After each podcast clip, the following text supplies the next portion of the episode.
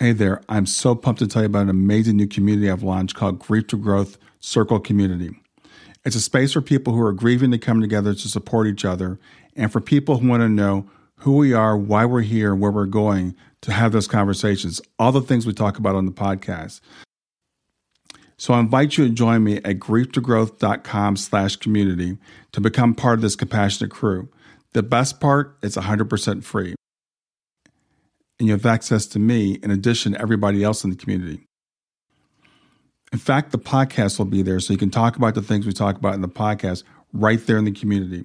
There's also some premium content if you want to go deeper in the work I'm doing, but mostly it's about building relationships and community and about sharing resources and supporting each other. So come on over and check it out. It's grieftogrowth.com slash community. I'll see you inside. Hi there. Welcome to Grief to Growth Podcast your host is Brian Smith, spiritual seeker, best selling author, grief survivor, and life coach. Brian believes that the worst tragedies of life provide the greatest opportunity for growth. Brian says he was planted, not buried, and he is here to help you grow where you've been planted by the difficulties in life. In each episode, Brian and his guests will share what has helped them to survive and thrive. It is his sincere hope this episode helps you today. Hey, everybody, this is Brian Smith back with another episode of Grief to Growth. And today I've got with me Nancy Van Alphen, and I'm going to introduce Nancy and then we'll have a conversation like we always do. Um, Anthony, uh, uh, Nancy is the author of In Between Heaven and Earth My Profound Encounters with God and the Remarkable Truth of Our Existence. Uh, and in that book, Nancy takes us on her unexpected spiritual journey that changed her from an agnostic to a believer. As a, as a teen, Nancy concluded that God was unprovable, and she never looked back until God decided he wasn't being content being a mere possibility, and Nancy had some experiences that woke her up from that. Um, her encounters with the divine prompted her to turn from agnostic to full time activist in humanity's spiritual awakening. Uh, her background as a journalist and a marketing professional serves her mission well in authoring her book about her experiences. And Nancy now lectures on spirituality and has been a volunteer with the International Association for Near Death Studies, which is otherwise known as IANDS, as well as facilitating a South Jersey spiritual meetup group. Nancy has worked as a hospice volunteer and has been a Big Sister in the Big Brothers Big Sisters program. She earned her bachelor's degree from Oberlin College. Uh, we found out we were both Buckeyes. Uh, I'm from Ohio and went to Ohio State. Uh, Nancy majored in anthropology and contributed original research on Lucy, the missing link between primates and hominids. And after her spiritual experiences, she found evolutionism and spirituality be, to be non exclusive. So we're going to talk about that as well. So with that, I want to welcome you, Nancy, to, to Grief to Growth. Thank you so much, Brian. Thank you for having me on the program. Yeah, I'm, I'm excited to meet you and talk to you about your book and your experiences. Um, you, you said in your bio that you kind of started off as agnostic. And I know you had some religious background, so I think you went from religious to agnostic to how would you characterize yourself today? Uh, well, today I'm a, a full on believer in uh, God, although I don't believe you can put God in a box. Mm-hmm. He's too big for that. Uh, we have a very hard time to define God because I don't really believe that we have the words for that, but we'll we'll, we'll get into that later. I do know a little bit about uh, you know who God is and, and and who we are in relation to God. But to give you a little bit of uh, my background, mm-hmm. you are correct. Uh, in my youth, I had a smattering of religion up until I was about eight, ten years old. Uh, my mother was brought up Roman Catholic, so on an occasional Sunday, we would be in Catholic service. Um, and of course, you know, on Christmas and Easter, the important holidays. Yeah. Uh, my father's father, my grandfather, was a Baptist preacher. Oh, wow. So when we would stay at my paternal grandparents' house, my sister and I, we would always go to church with them on Sunday. And it was traditional Baptist, you know, it was uh, fire and brimstone and uh, mm. you know um, rolling and up and down the aisles and and uh, the whole shebang. So it was this dichotomy of very uh, demure, petite, uh, quiet, contemplative kind of services with the services that were just you know really uh, would you know just get you in an uproar and uh, you know really the spirit would get into people and uh, it was just that that dichotomy. But i have to say it wasn't that often because uh, again we went to church once in a while with my mom and it wasn't every weekend that we stayed at my grandparents house. So it was it was kind of this smattering of religion yeah, it's interesting you say that because my grandfather was a Pentecostal pastor. So as you said that, I was I was just remembering I, I grew up in his church. So, um, but he was raised Methodist, so he had this kind of a weird thing where he was a very, uh, I guess, uh, kind of intellectual kind of person, but also the whole Pentecostal thing going on. So I can relate to those those two kind of things playing yeah. off each other. So and there's a lot of rules around them, a lot of rules mm-hmm. and strictness in in both religion and in most religions. Yeah. So yeah. this was your your background, and then as a teenager, I think you said you became agnostic. Is that correct?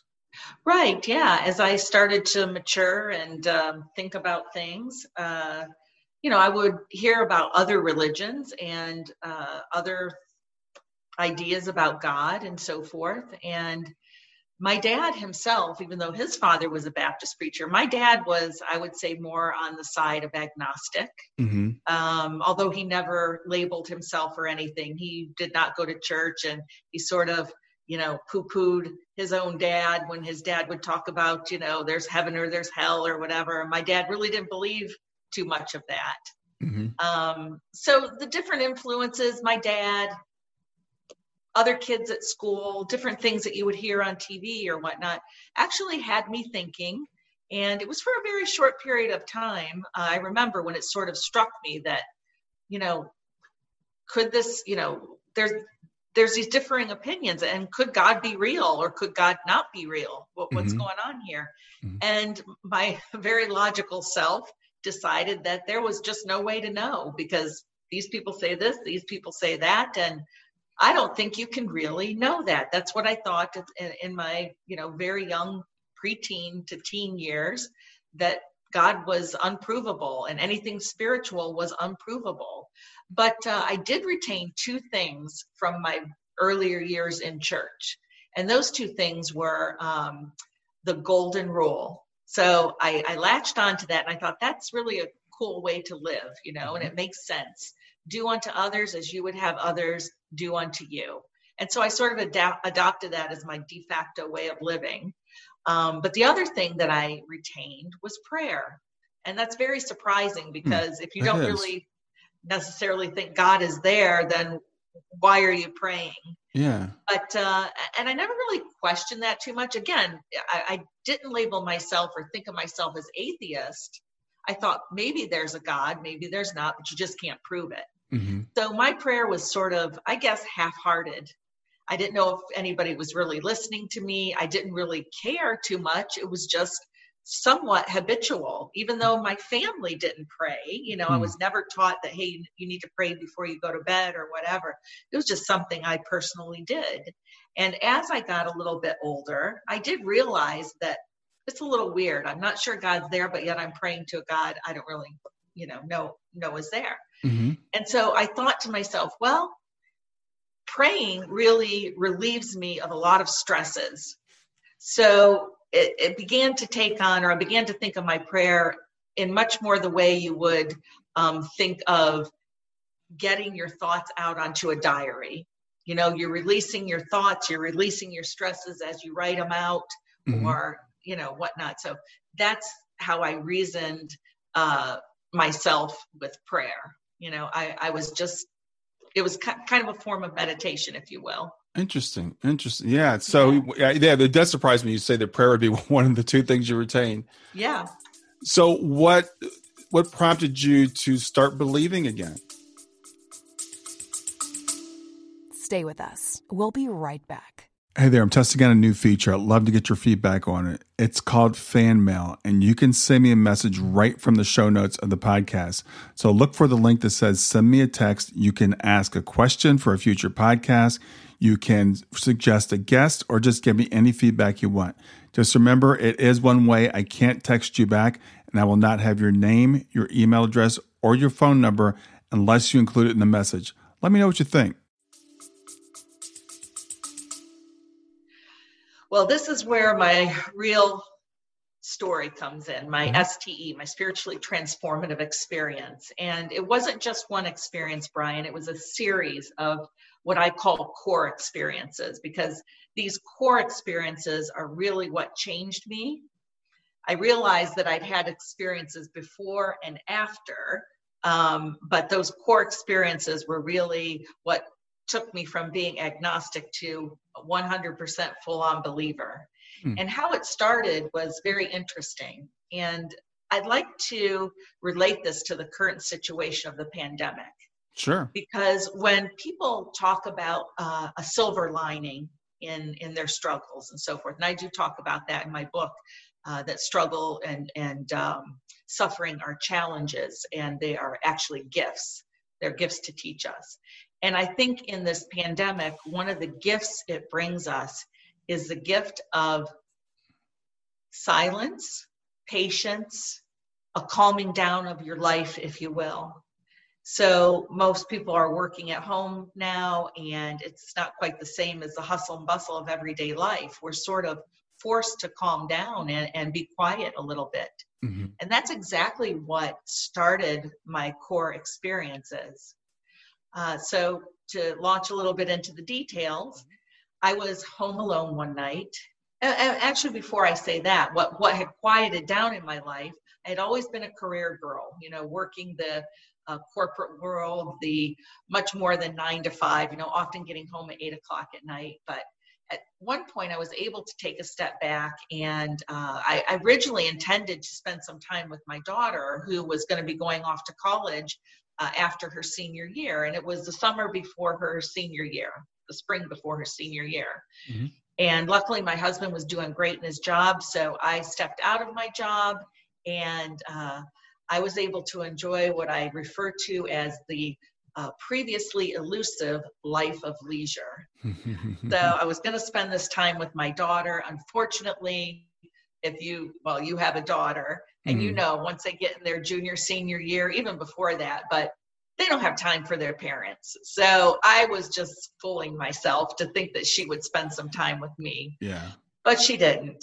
So I was kind of alone. My husband travels a lot. My daughter was off doing a million and one things, not with me. Um, and I was able to calm my life down. It was mm. just, it went from this whirlwind of activity and corporate work and family things and all of those kinds of things to sort of just all of a sudden being alone and having downtime and quiet time. And the thought, uh, the phrase always occurs to me when I talk about this be still and know that I am God. Mm-hmm. I was able to be still in my life and in my thinking. I didn't have all the worries of uh, the worries of bills being paid. We were doing good. I didn't have the worries of the corporate life and so forth. So one night I was home alone and I was laying on the couch, just going on my iPad, reading different stories about this and that. And I came across a uh, story about a boy who was dying and by this time actually he had died. So the the link the story was a little bit old and it had a link in within the story to some youtube videos this boy had made. And these videos were all about his impending death and how he felt about it. And it just grabbed me. It, it really touched me.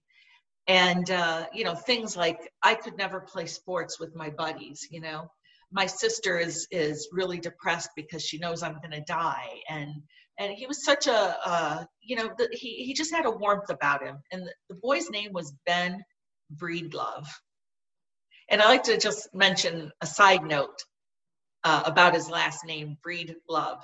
I think that's important and, and I have a lot of thoughts about uh, hints that we leave ourselves in mm-hmm. in names and things like that but that's a whole nother story. Yeah. Uh, so his name's Ben Breedlove and I watched his first YouTube video. And uh, as I was laying on the couch, I started to cry and I started to, you know, t- tears started coming out. And I was just like, how, how can this be? You know, such a wonderful young man who has so much to offer. How can this be? and mm. and it was just I had a lump in my throat. And I got up off the couch to go get a drink of water. And the distance between the couch and the kitchen, uh, as I walked that distance, my sadness morphed into anger. And I kid you not, Brian, I raised my fists up at God and a God who I didn't really know was there. Yeah. And I was mad. And I said, Why do people have to suffer? I don't understand suffering. And I was using that word suffering over and over, mm-hmm. uh, which is, wasn't a word I used often, but that was what, was what was coming out of my mouth. Why do we have to suffer? I don't understand suffering. Just suffer. And I remember slamming my fist on the counter and, you know, suffering is bullshit.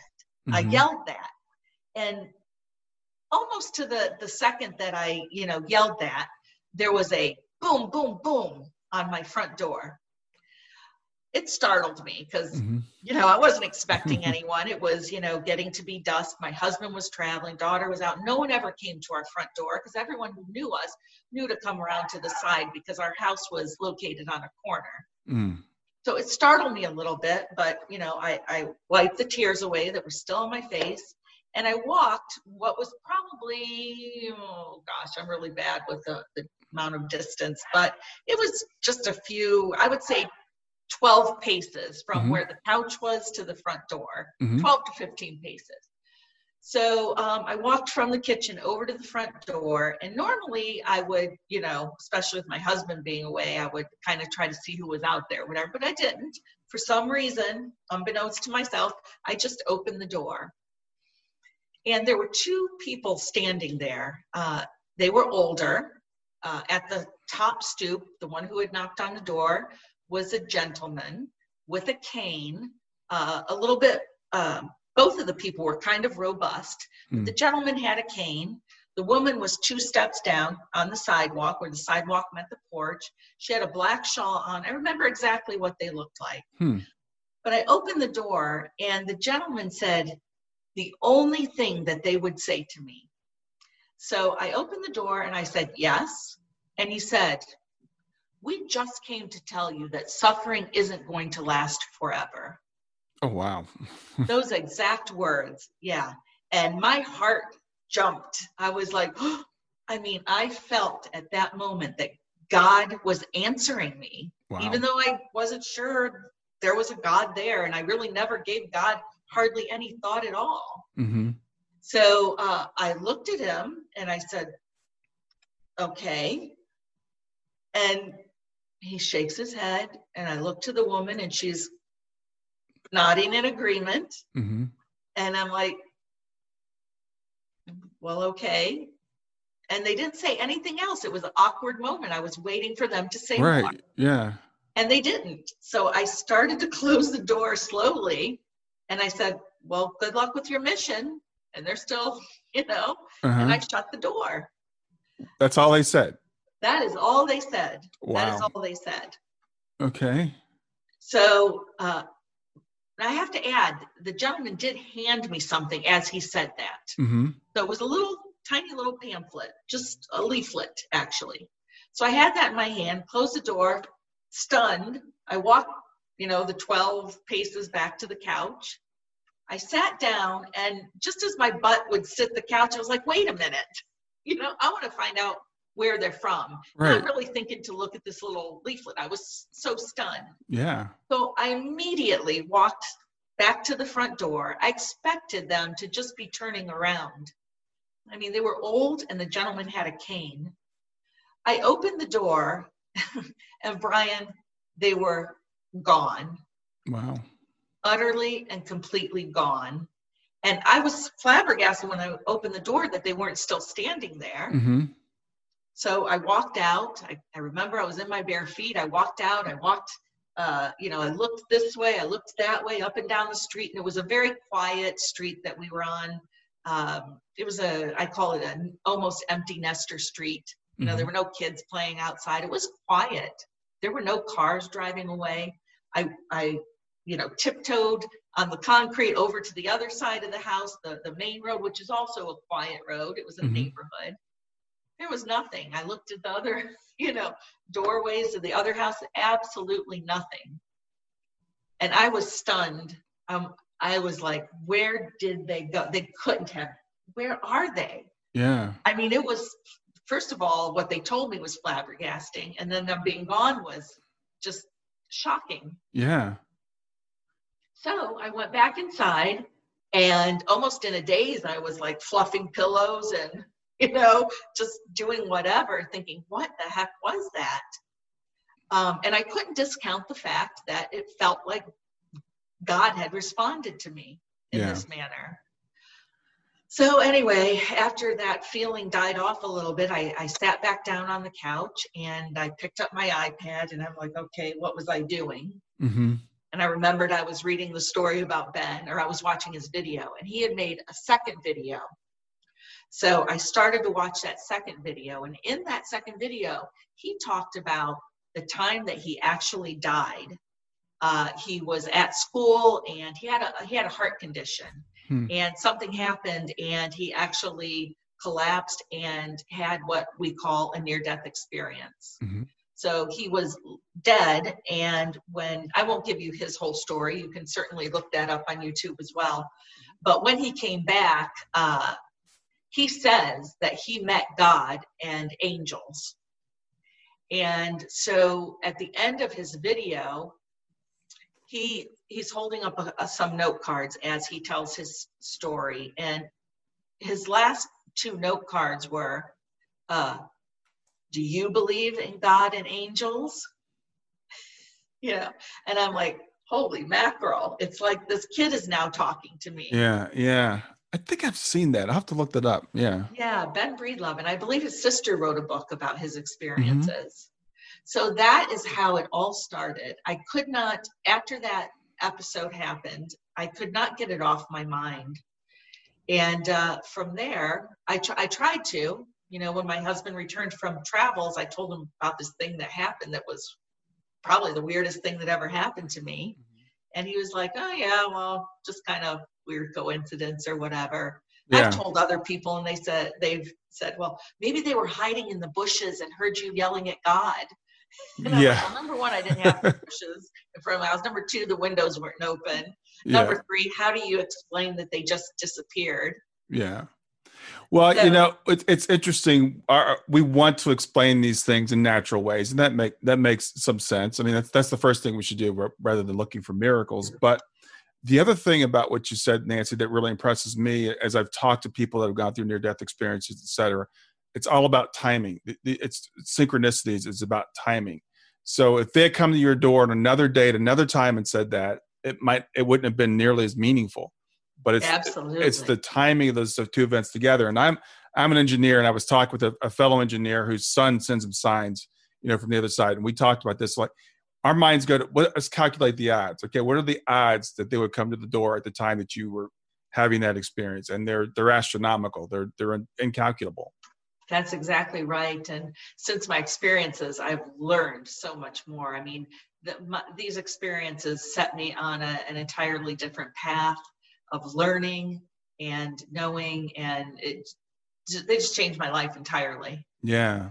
So. So is that when you started to study near death experiences after you after no, the... not quite, not okay. quite, because um, I was a very logical thinking person. Mm-hmm. Uh, my major in, in, in college was, as I said, uh, archaeology, anthropology. Mm-hmm. You know, the study of uh, the rise from uh, Australopithecus afarensis to you know hominids that we are today, and mm-hmm. and I was more of the the the belief in um, you know, by that time in college, I had started to lean more toward atheism and that may have been partial, part and partial of the fact that I was uh, married to a gentleman, very smart uh, gentleman that uh, went to Yale University.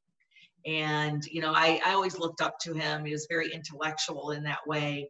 And I started to lean more toward his thinking, mm-hmm. not because he ever tried to convince me, but just because I, I was latching onto that more and more, mm-hmm. my own logical kind of self uh, being what, you know, the thinking that I normally adhered to. Mm-hmm.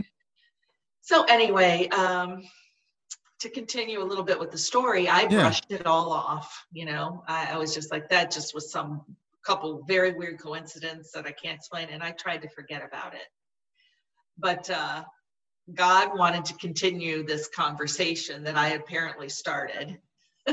and they say sometimes, you know, when you open the door just a crack and you let God in, look out because he's going to swing that door open. Mm-hmm. And that is what happened to me.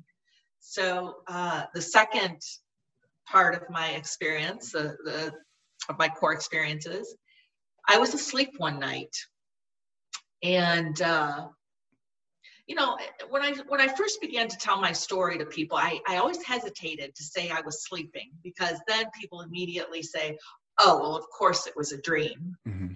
But I cannot tell you how different this was than a dream. And I know now too, if you look at different histories of different religions and the Bible and so forth, is um, God talks to us in our sleep. You know, in our he comes to us through our dreams and and and whatnot, and and that's simply because on the science end of things, which I'm very interested in as well, mm-hmm. um, all of us experiencers tend to know that the brain is a kind of a reducing valve for consciousness. Mm-hmm. So the co- consciousness, you know, we only let so much in, but when we are asleep and we can kind of turn off all the things that our consciousness is in tune to, we let uh, other things in. So that's how I kind of I- interpret it. But I was asleep one night. And uh, as I was sleeping, I was awakened, if you will, uh, by someone standing to the left and in the distance. And it was almost as if, if someone would say, Hey, hey, over here. and so I sort of awoke within myself. My eyes were still closed, but my consciousness awoke. And I looked in that direction. And in the distance was Jesus. Hmm. And as soon as I saw him. I'm, I'll have to clarify that in a moment. But as soon as I saw him, I knew immediately who he was. And it was almost like seeing an old friend in the grocery store when you didn't expect to see them there. You know, you hadn't seen them in a very long time. Yeah. And I was like, Jesus, what are you doing here?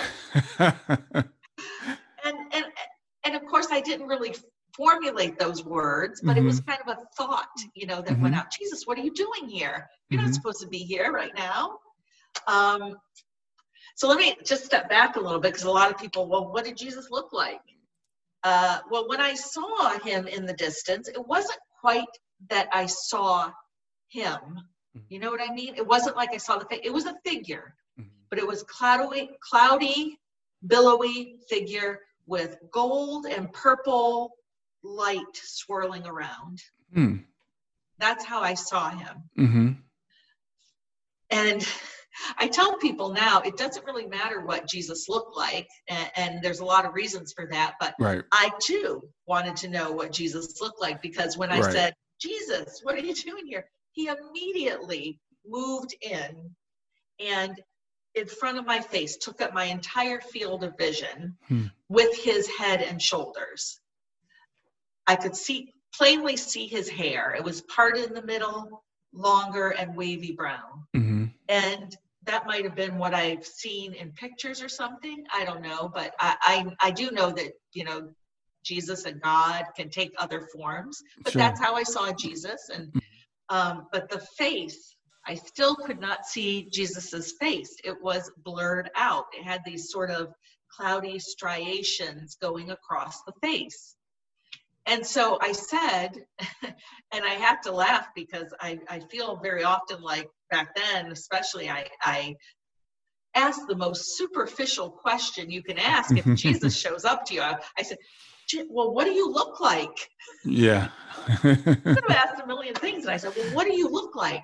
Yeah. But I do believe, Brian, that that question was one that Jesus knew I would ask. Mm-hmm. Because immediately when I asked that question, my attention, vision, if you will, was snapped to the right. And I saw falling before me, as you would see a deck of cards being rifled through, mm-hmm. were pictures. They were pictures of every type of human being. And it was very fast, but I could absorb that it was man, woman, child, Asian, black, white. Everything um, flipping through. And i could even tell that some were poor some were rich. Mm-hmm. you could i could see that as fast as those were being flipped through. Mm-hmm. and the thought came to me. And i could even tell it came to me from the others where jesus had been. Mm-hmm. and i was looking at his picture and the thought came this way. And it was like i look like everyone because i am everyone. We are one. Wow. We are one so I absorbed that. And as I understood that message, a picture, the last picture fell on the top of the pile. And then it rose up further, higher, and further to the right. Mm-hmm. And it was clearly a picture of a father and a son. And uh, the message was, I am the father and the son.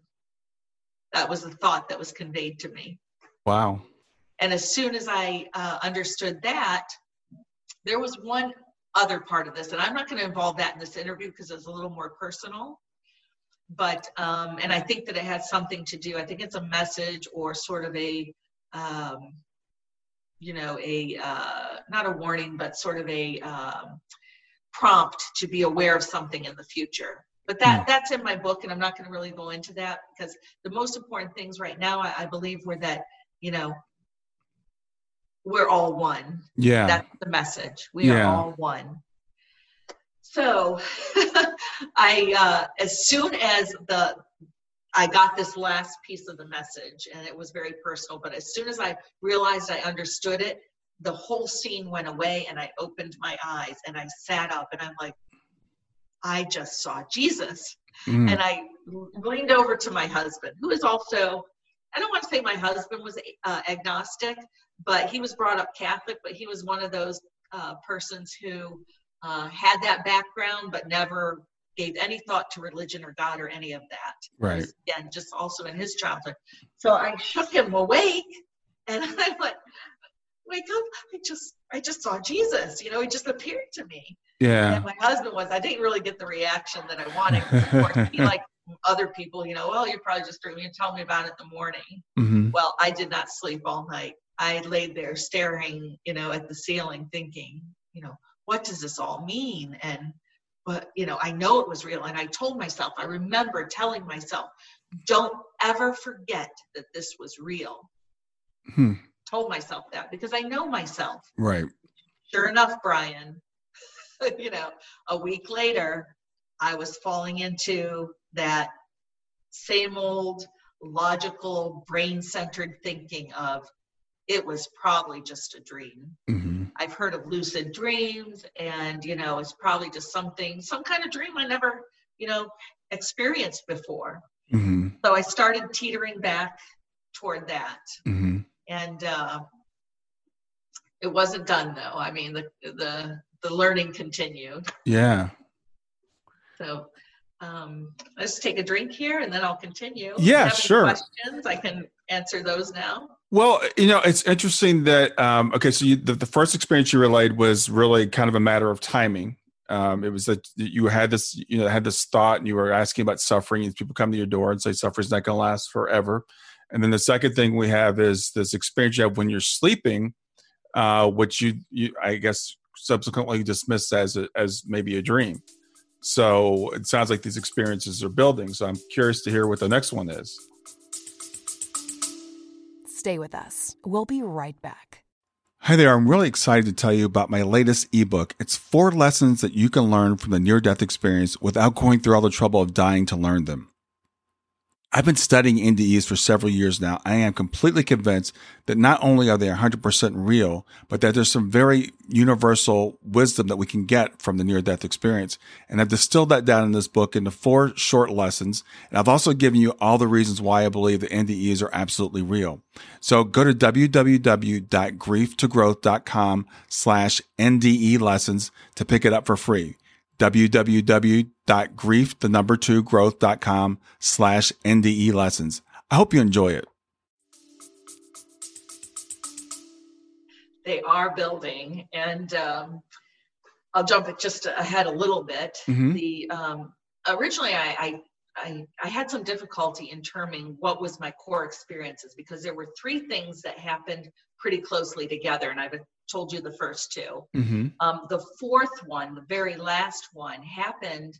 Um, it had to be maybe a couple years later, mm. uh, and it had to do with these experiences. But it was the one thing that finally drove me from, I would say, being a 98, 99% full on believer mm-hmm. to, I mean, really 100% full on believer. Okay. But I'll go on to the third experience. And All the right. third experience was probably for me the hardest to believe. So after these first two things happened, uh, again, I, I, went on and I was vacillating between is this real? Is this not real? It's really hard to believe, you know, if it is, if these things are happening. Mm-hmm. Um, so I, I did begin reading things. And, and I have to say, I never read the Bible before this. And I still after seeing Jesus, I still didn't want to read the Bible because mm-hmm. I was like, I know about the Bible history. I know it's been, you know, manipulated, yeah. Uh, power purposes.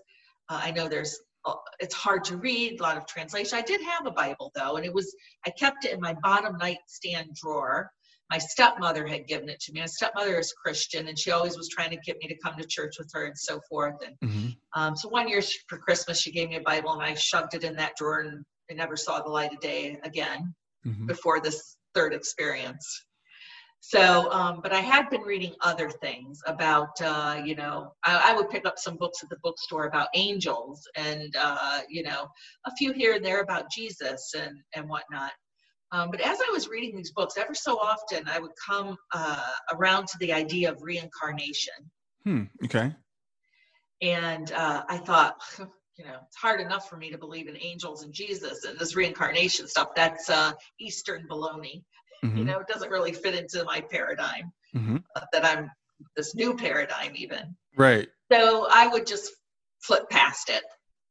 Well, one night, as I was reading, I came, you know, was the end of the evening and I came upon reincarnation again and I read a little bit about it and I, you know, it might have been about two or three paragraphs, not a whole lot. Mm-hmm. But then I closed the book and I said, eh, whatever. And I went to bed and I prayed that night. And of course, by now my prayers were taking on a little more meaning, a little more heartfelt. Mm-hmm.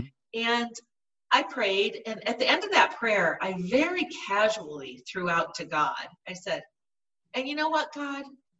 this reincarnation stuff, if it's real, have I ever lived before and who was I? Thank you. Good night. You know, amen. And I went to sleep. Well, very much like when Jesus visited me, I was sleeping. And again, on the left, I don't know what the left has to do with it, but uh, I was awakened I was in a deep sleep. I know I was in a deep sleep. I wasn't dreaming. I was awakened within myself. Hmm. And my attention was directed to the left. And this is a said the last thing was the weirdest thing that ever happened, but this was even weirder. So I looked over to the left, and as I looked, these letters came at me in this manner. And I will spell out a name that was given to me. Hmm. So I looked and the letter A came forward. And as it receded, a B came forward. It receded, an S came forward. And this happened mm-hmm. until I said the name. And the name was Absalom. Hmm. And I said this name as the letters came slowly. I said Absalom. Hmm. And when I finished saying it, they came at me a second time, a little quicker. Absalom. When I ended it, I, I said Absalom as the letters came at me. Mm-hmm.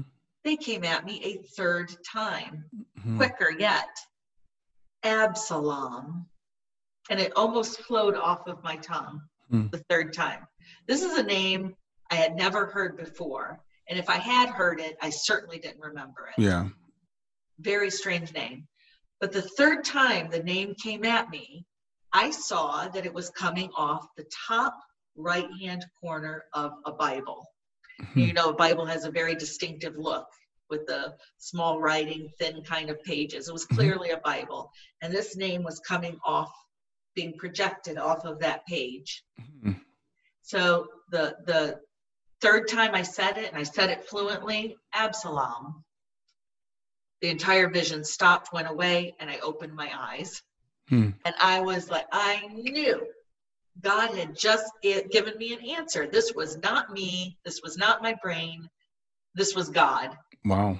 Answering a direct question I had just asked before I closed my eyes. Mm-hmm. So, knowing that I had that Bible in my bottom nightstand drawer, I jumped off the bed. I, you know, throwing all the junk out of the drawer, getting to that Bible, and I found it. And it still had a little piece of wrapping paper taped to it. Tore that off. I jumped back on the bed, and it wasn't over yet because as I opened that Bible, I did not rifle through the Bible. I grabbed the Bible with all intention of I was gonna, you know, probably have to, you know, look through it to find if this was there anywhere. Mm-hmm. Brian, I opened that Bible the first time to the exact page where Absalom's story was written, and the name Absalom appeared in that top right hand corner. Wow. As I had saw seen it in that vision. Wow. So I, d- I did not feel any hands on me. I did not feel anything, but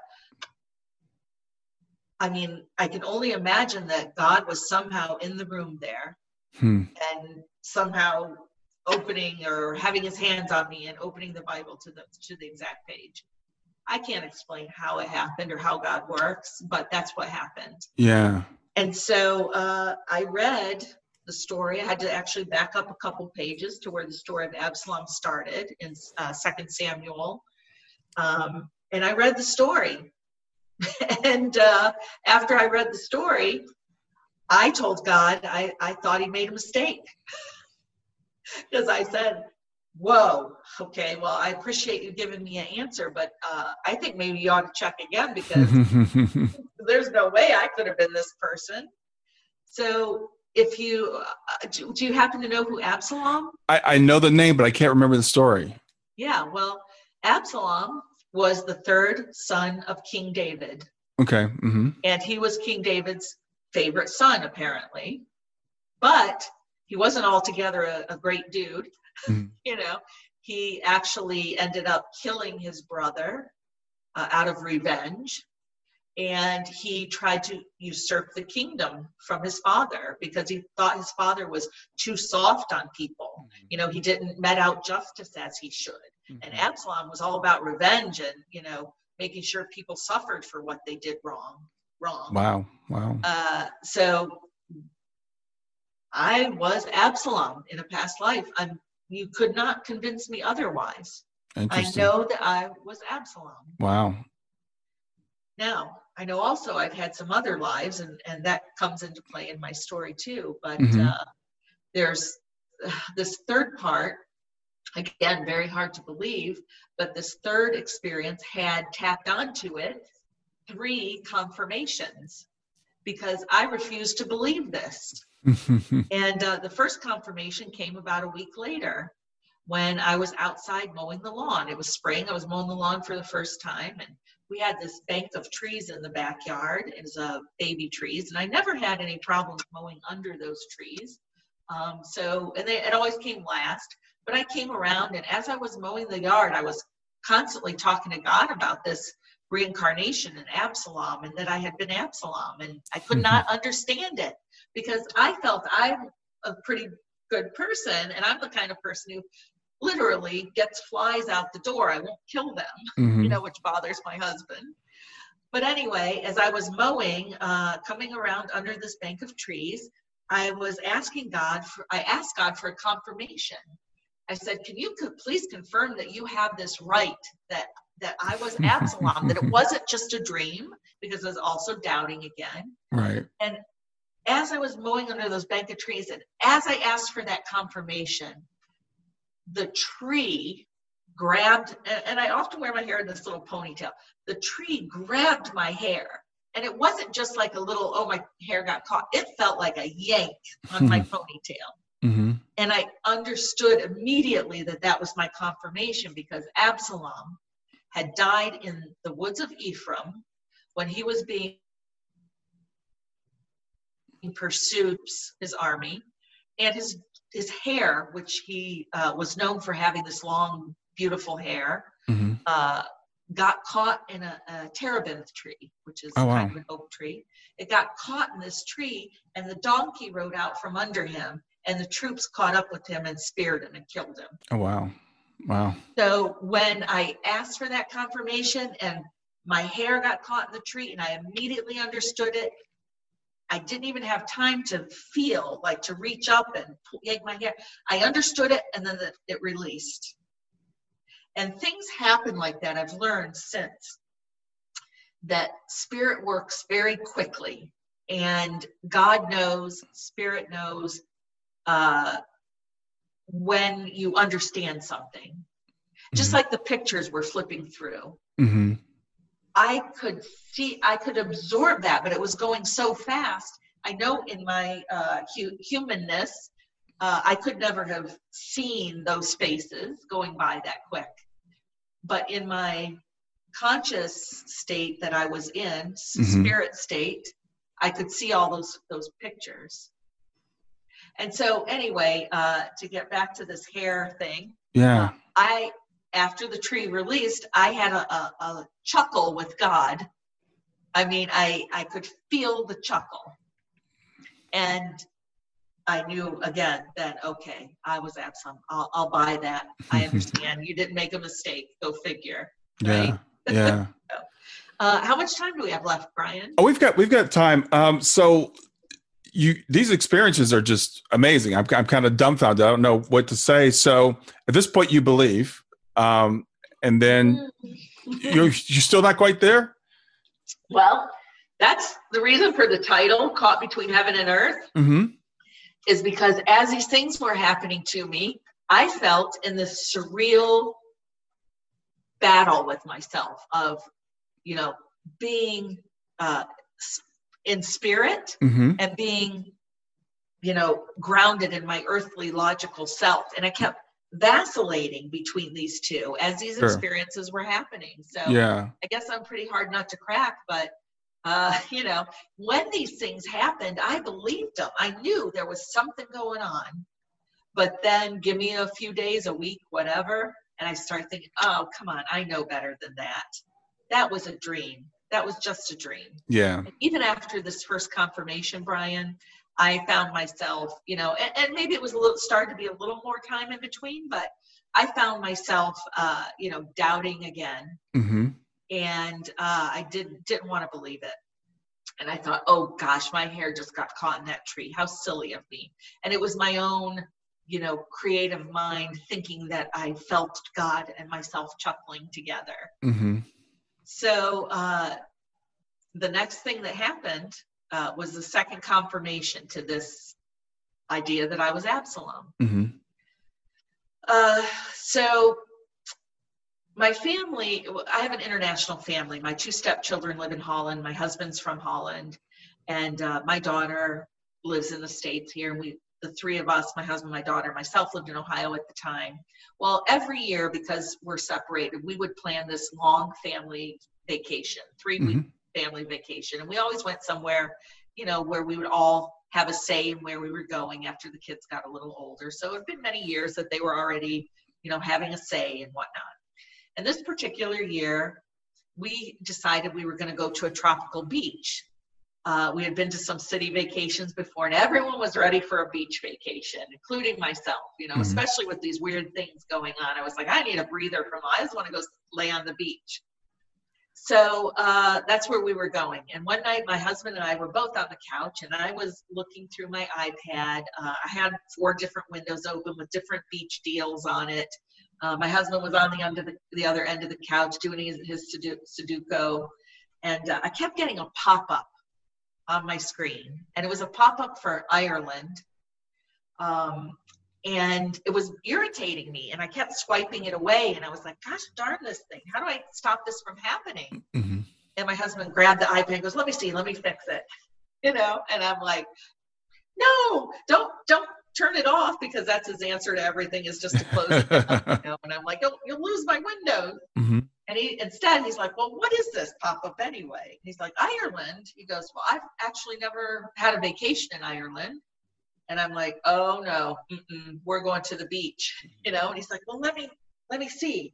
He's like, whoa, this is a really good deal. You know, a family of five for you know a couple weeks, we have to get really good deals. Mm-hmm. so yeah, this Ireland thing was kind of unreal.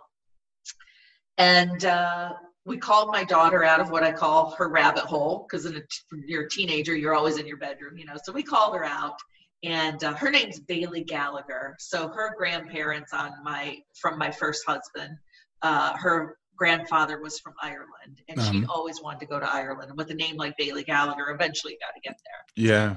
So anyway, we called her out of her rabbit hole. We're like, Bailey, what do you think of dropping the beach vacation and going to Ireland? And she's like, hell yeah. You know, she was all for it. And I'm like, but what about Jasper and Danique? You know, my two stepchildren mm-hmm. who were in Holland. And for them, it was the middle of the night. Um, so we couldn't call them and ask them, you know, can are you okay for us to change this? Now I have to, to note too that the time difference that we were on, for them it was like two o'clock, three o'clock in the morning. Mm-hmm. So we couldn't call them. And the other notable thing about this was this deal for Ireland ended at midnight. Oh. So we had to make a decision. And my husband was like, Yeah, yeah, we got to go. My daughter was like, Yeah, yeah, we got to go.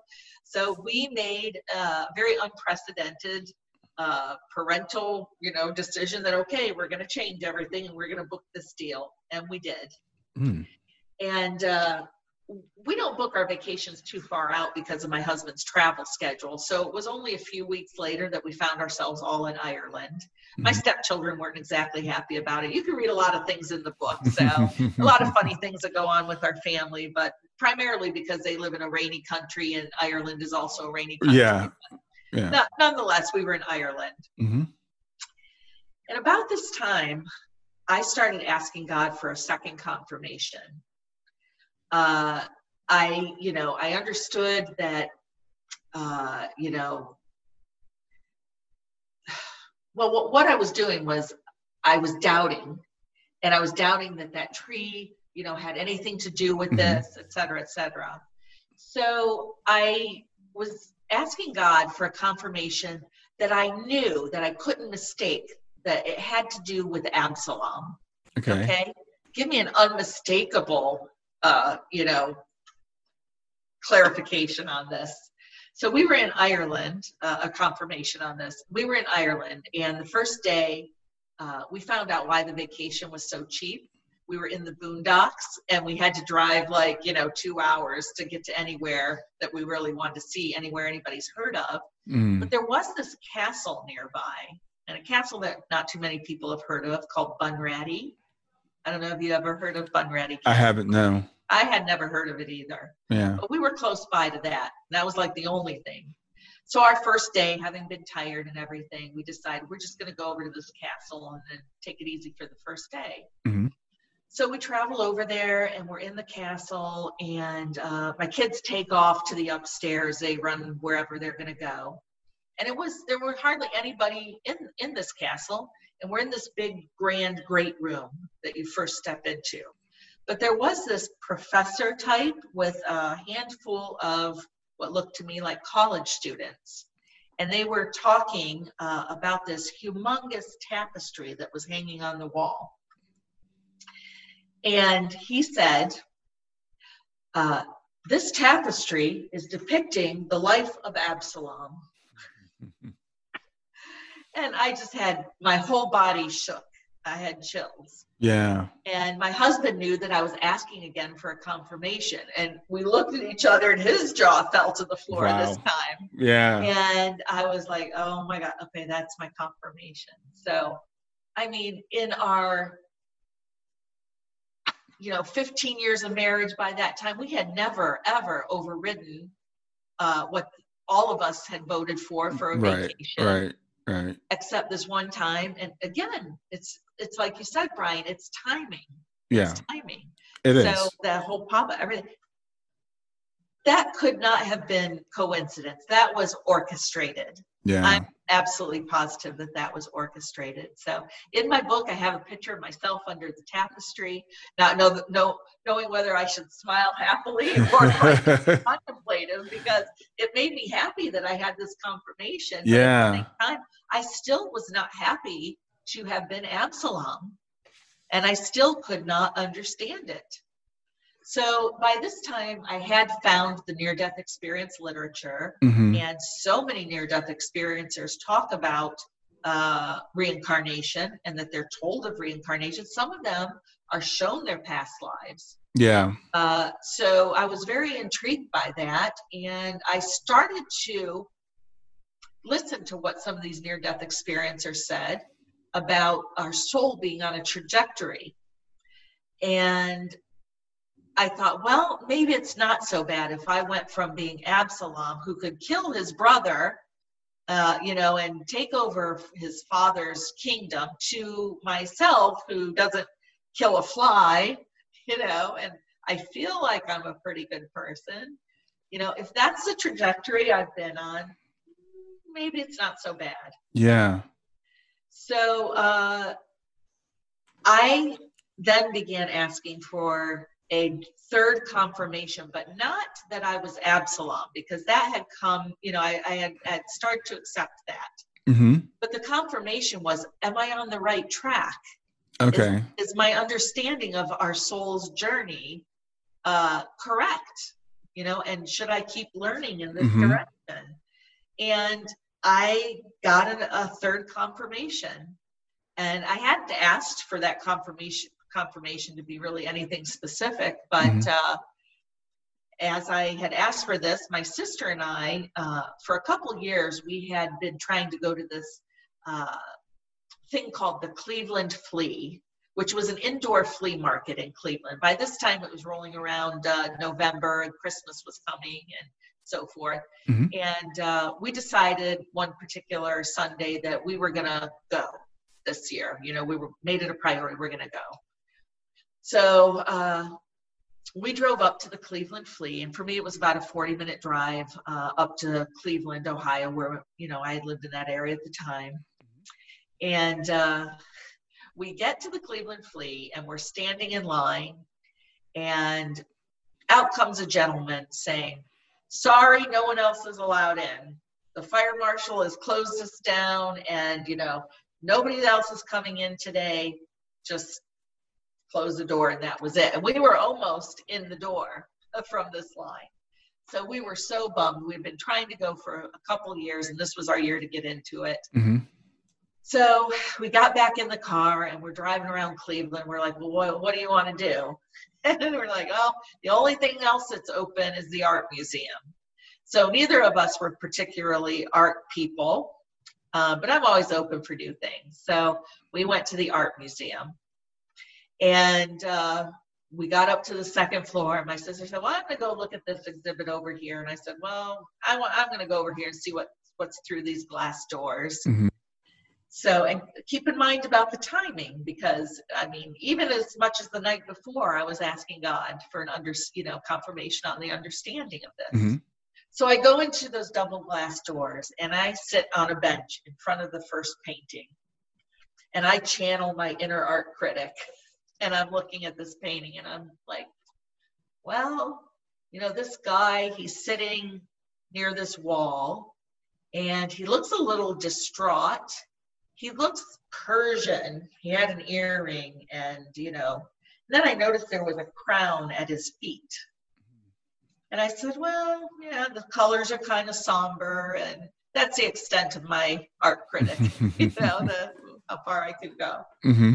So I got up off the bench and I was going to go to the next painting and I grabbed my glasses out of my purse and I put them on. I wanted to see what the name of the painting was and I looked in and it's like David mourning the loss of Absalom. Mm-hmm. Wow. And not only did it hit me as a confirmation, Brian, but it hit me as a story of the prodigal son. So, as I know now, uh, David had always loved Absalom in the way that God always loves us. hmm. no matter that we walked away from yeah. God. Yeah. And for, for Absalom, it didn't matter to David that he had tried to usurp his kingdom and had killed another one of his sons. David loved Absalom. And he, even when Absalom, he welcomed him back into the kingdom. This was before he tried to take over and after he killed his son. Uh, he had exiled Absalom, mm-hmm. but then welcomed him back into the kingdom. And yeah. the relationship started to go a little bit better. But again, Absalom harbor, harbored revenge in his heart and he wanted justice. Uh, so those, when when I knew what that picture was, it hit me immediately. The story of the prodigal son, as well as the confirmation, and again, that has been really paramount to my journey. Not only is that my story, but it's a story of all of us because we yeah. are all one and we are children of God and we are part of God. Uh, and we walked away and that's my understanding right now. We walked away of our own free will. But just like uh, you're a parent, I'm a parent, uh, one of the things that can hurt me very much is when my daughter doesn't call, mm-hmm. right? Mm-hmm. She doesn't call. I know she loves me, but she doesn't necessarily call that often. And even when I try to reach out to her, she's busy. Oh, I can't talk much, mom. You know, it hurts yeah. And I believe that, uh, you know, God wants us to have our free will, but it hurts God when we don't care about that connection. And so that's one of the things that I discovered. Yeah. Well, I want to um, I want to expand out on what you what you just said because I think you it was a, it's a fascinating story and I definitely encourage people to get the book. To I, I know there's a whole lot more detail that you weren't able to do in just a short period yeah. of time, but we touched on the role of suffering and we you also touched on this idea of getting quiet. And I, I was, as you were saying, I was taken because so for so many of us, we don't get quiet until we are put in that position, like we are with this virus, like we are with the diagnosis, like we are with a, a grief event. There's something usually that, that has to be really painful to stop us and slow us down. You were fortunate you didn't have to go through that. But we, right now, I think as humanity, are going through that. So, what are your thoughts on the role of suffering? Well, uh, I do believe suffering is a gift. And uh, it, that's hard to come to terms with. But if you do look at this pandemic and the suffering that's going on, and, uh, you know, of course, the suffering with people dying, and if you know somebody who's died or who has this, that suffering, of course, is great uh, with with a, a, a biological type suffering. But if you look at it in the broader perspective, again, that gift of suffering can be to uh, slow down, to uh, learn patience, to learn uh, to live in the silence, and to get back that connection with God. Mm-hmm. Um, if you want to talk more about this very specific suffering of people who are suffering with um, diseases or disorders or whatnot, very often those people do come out of their suffering having learned uh, great lessons. Yeah. Um, you know, they, uh, one of the examples I can think of is the gal who started the Nancy, Nancy uh, Komen, Susan G. Komen Foundation. Um, mm-hmm. Uh, you know, that came out of the, her suffering, uh, her sister's suffering, I believe, from cancer uh, and that whole organization. And that happens many times that organizations like that come out of suffering, that we can uh, use those to uh, end the suffering, to help uh, cure the mm-hmm. disease or whatnot. I do know, uh, I'll give you a quick story too about uh, suffering. Particularly in regard to when we our loved ones suffer, we suffer too. And I remember a, story a woman told once. she was a near-death experiencer, and I'm sorry I don't recall her name but she had spent a good portion of her adult life trying to help her sister out of drug addiction. And, uh, you know, she had some recoveries and it would always relapse, but eventually her sister recovered and, and she went, I believe, a year or something. And it looked like it was going to be smooth sailing from, from there. And then her sister died. Uh, tragically, unexpectedly, not from drugs, but I think it was a car accident or something and her sister uh, was in that suffering of her her sister's death and she was mad at god uh, and she went on being mad at God, and she was living and, and drowning in the suffering because she had loved her sister so much, and it got her through all of this, and it took up a big portion of her life. And uh, at one point, this woman herself had a near-death experience, mm. and she met her sister in heaven, and her sister came to her, and she was mad at her. She said, "I'm so mad at you. We just got you past the drug addiction, and then you left. Why did you do that?" And her sister laughed and she goes, You just don't remember. She goes, We agreed to that because you needed to learn compassion. So I agreed to come to, to uh, this earth school with you and be a drug addict so that you could learn compassion. And so very often in our suffering, if whether we're the one with the disease or or the illness going on, we give other people the opportunity to learn and those people who are you know helping us or helping their loved ones through things or getting through a death we learn in that manner as well we learn compassion yeah yeah. So eh, there's so many different facets to suffering and how we can learn from it. Yeah, I think you're absolutely right. And and and I've heard people say that you know someone with a cancer diagnosis that will say that was the best thing that ever happened to me. Not yeah. that we would ever wish that for ourselves but it gives them that chance to slow down and really appreciate what they have and to just slow down like you said and kind of remember. And i think um, i think right now as a as humanity we're kind of like all being forced to slow down and to think and to evaluate. And hopefully you know we'll learn something from this something something redemptive will come out of it. That's um, exactly right. And um, just to uh, add on to that just a bit, you know, our Earth has been suffering for a very long time, and I, I think mm. uh, I view Mother Earth as an organism unto herself. Mm-hmm. And uh, one of the great things to come out of this pandemic is the pollution factor has gone way down. Yeah. Uh, yeah. yeah. So, and I think the Earth is healing itself through this. Yeah, that, that's another lesson to be learned. I, I and we're before we wrap, I, I want to talk to you about IANDS because I know it's an organization that's near and dear, I think, to both of us. And I was introduced to you by our mutual friend Lilia. Um, yeah. And I, so what's your what's your uh, how did you get involved with IANDS and what's your role there?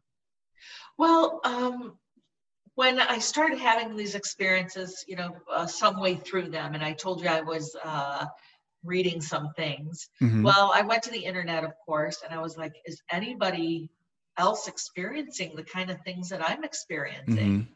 And I found that near death experiencers were, and they were being told of our oneness. Uh, you know, we're all facets of God. Uh, just as the sun, you know, has rays, we are those rays coming out from God, you know, to give you an analogy. Um, they were talking about their past lives. And they were saying that when I was in heaven, I was shown my past life. And uh, there's one uh, uh, near death experiencer in particular, Dr. Uh, Rajiv Parti, P A R T I. Mm-hmm. Yeah, I've heard his story. Know, his story, yeah. Mm-hmm. Uh, he was an anesthesiologist who was, you know, addicted to his own product, you know, addicted to drugs and he was shown that in a past life he had been an opium farmer and was addicted to his own product and hmm. he had not yet learned that lesson of using substances to you know feel good mm-hmm. and that the connection that you need is is with god so i found uh, IANDS through that and the near death experience community and there are a lot of great great websites and IANDS has all kinds of near-death experiences uh, written uh, and contained within their their site. So they do a lot of good work, and it's iands.org if you want to look them up.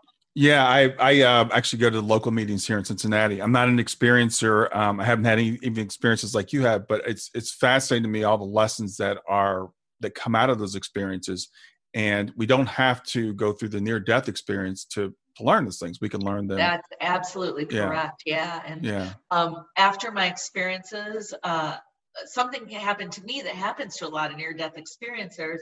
I, what I, the way I describe it is I became open. Mm-hmm. So I have had since then uh, instances of spontaneous mediumship. Oh wow! Uh, where a spirit will come through to me, and it's been very, very few. Mm-hmm. But uh, because I haven't pursued that too much or tried to uh, you know get better. I've had channeled writings. I've had these kind of things that happen and i do believe they are gifts of the spirit mm-hmm. so as humanity itself evolves and we start to remember who we are and that's you know part and parcel of my title the truth of our existence right we are uh god i mean god is us and we are god we are all one and as we remember that we come into our gifts uh, our true self and those are the same gifts that God has omnipresent, omnipotent, all knowing, all seeing. And, and eventually, I believe humanity will get to that. And more and more of us are coming into our gifts. Mm-hmm. And I realize after these experiences, things that I sort of blew off, uh, I definitely uh, know now they were already my gifts becoming open because I had a premonition of 9 11. Oh wow! And I told my boss about it uh, the day before it happened, and uh, you know, I just thought it was the weirdest dream, and I, of course, at that time blew it off. But after all these things happened, I know now that uh, I was coming into my, uh, you know, my true self in a way. Yeah, yeah. Wow, that's amazing. Yeah. Well, Nancy, it's been really great. Um, sharing this time with you and, and learning about your experiences and what you've learned from them and what, can, what we can all learn from them. I want to uh, repeat your contact information for everybody again. Uh, the book is Caught Between Heaven and Earth My Profound Exper- Encounters with God and the Remarkable Truth of Our Existence. Um, Nancy's holding it up for people that are watching on YouTube. Uh, I assume that's available on Amazon and everywhere. Barnes and Noble, Amazon, yes. And uh, Nancy's website, website. uh, Nancy's Nancy's website is nancyvanalphen.com, and that's V A N A L P H E N. I'll put that in the show notes. Uh, Nancy, thanks for being here. Uh, do you have any final words? I do, Brian. I just wanted to mention mention the one incident, the fourth incident that uh, had me uh, from you know, even at that time, I had some doubt after those three main experiences. Mm-hmm. Uh, I call myself 98, 99% believer. I'll just leave the readers with this and I'll let them read the details. Sure. But the third, the fourth thing that happened to me, and it was spaced out a little bit, uh, was that once again, before I went to bed, I asked God a direct question. And this time, I did not get an answer in my sleep. When I woke up that morning and I was fully awake, I was given an audible answer by God. Whoa. my umbrella just fell over here, but uh, there's an audible an answer. Audible, audible answer by God, and uh, it was very, very um, uh, different than the answer I thought I would get to a, this particular question. Wow. Okay. Yeah, so. Well, that that's a good way to end it, Nancy. It's been really great getting to know you. Um, enjoy the rest of your afternoon. Thank you, Brian. Thank you for having me on the program. Thank you, everybody who's watched. And uh, I hope you will pick up the book. And um, it's very inspiring. And I'm never out to convince or, you know, uh, try to convert anybody to anything. But uh, I do believe that the more people are exposed to my story, other near death experiences stories, the more that does open you up. And if you're just thinking about things on your own, that's helpful uh, for your journey. And uh, I wish everybody well and stay safe and healthy during this pandemic and look for the silver lining. It is there. Yeah. Thanks, Nancy. You have a great day. Thank you, Brian. You too. Bye. Bye. Well, I hope you enjoyed the episode. I want to make it really easy for you to reach me. So just send me a text to 31996 and simply text the word growth, G R O W T H. In fact, you can right now just say, Hey Siri, send a message to 31996. And when Siri asks you what you want to send, just say growth. You can do the same thing with OK Google. Thanks a lot. Have a wonderful day. Thanks for listening to Grief to Growth. Brian hopes that you find this episode helpful and will come back for future episodes. Brian's best selling book, Grief to Growth Planted Not Buried, is a great resource for anyone who is coping with grief or knows someone who is. If you enjoy the podcast and would like to support it, there are three things you can do to help. The first is to share the podcast with someone that you think it will help. The second is to go to iTunes, rate, and review the episode. The third way you can support the podcast is by becoming a patron. Head over to www.patreon.com slash grief to growth. That's P-A-T-R-E-O-N dot com slash grief, the number two, growth, and sign up to make a small monthly donation. Patrons get access to exclusive bonus content and knowledge that you are helping to spread the message of grief to growth. For more about Brian and Grief to Growth, visit www.grief2growth.com.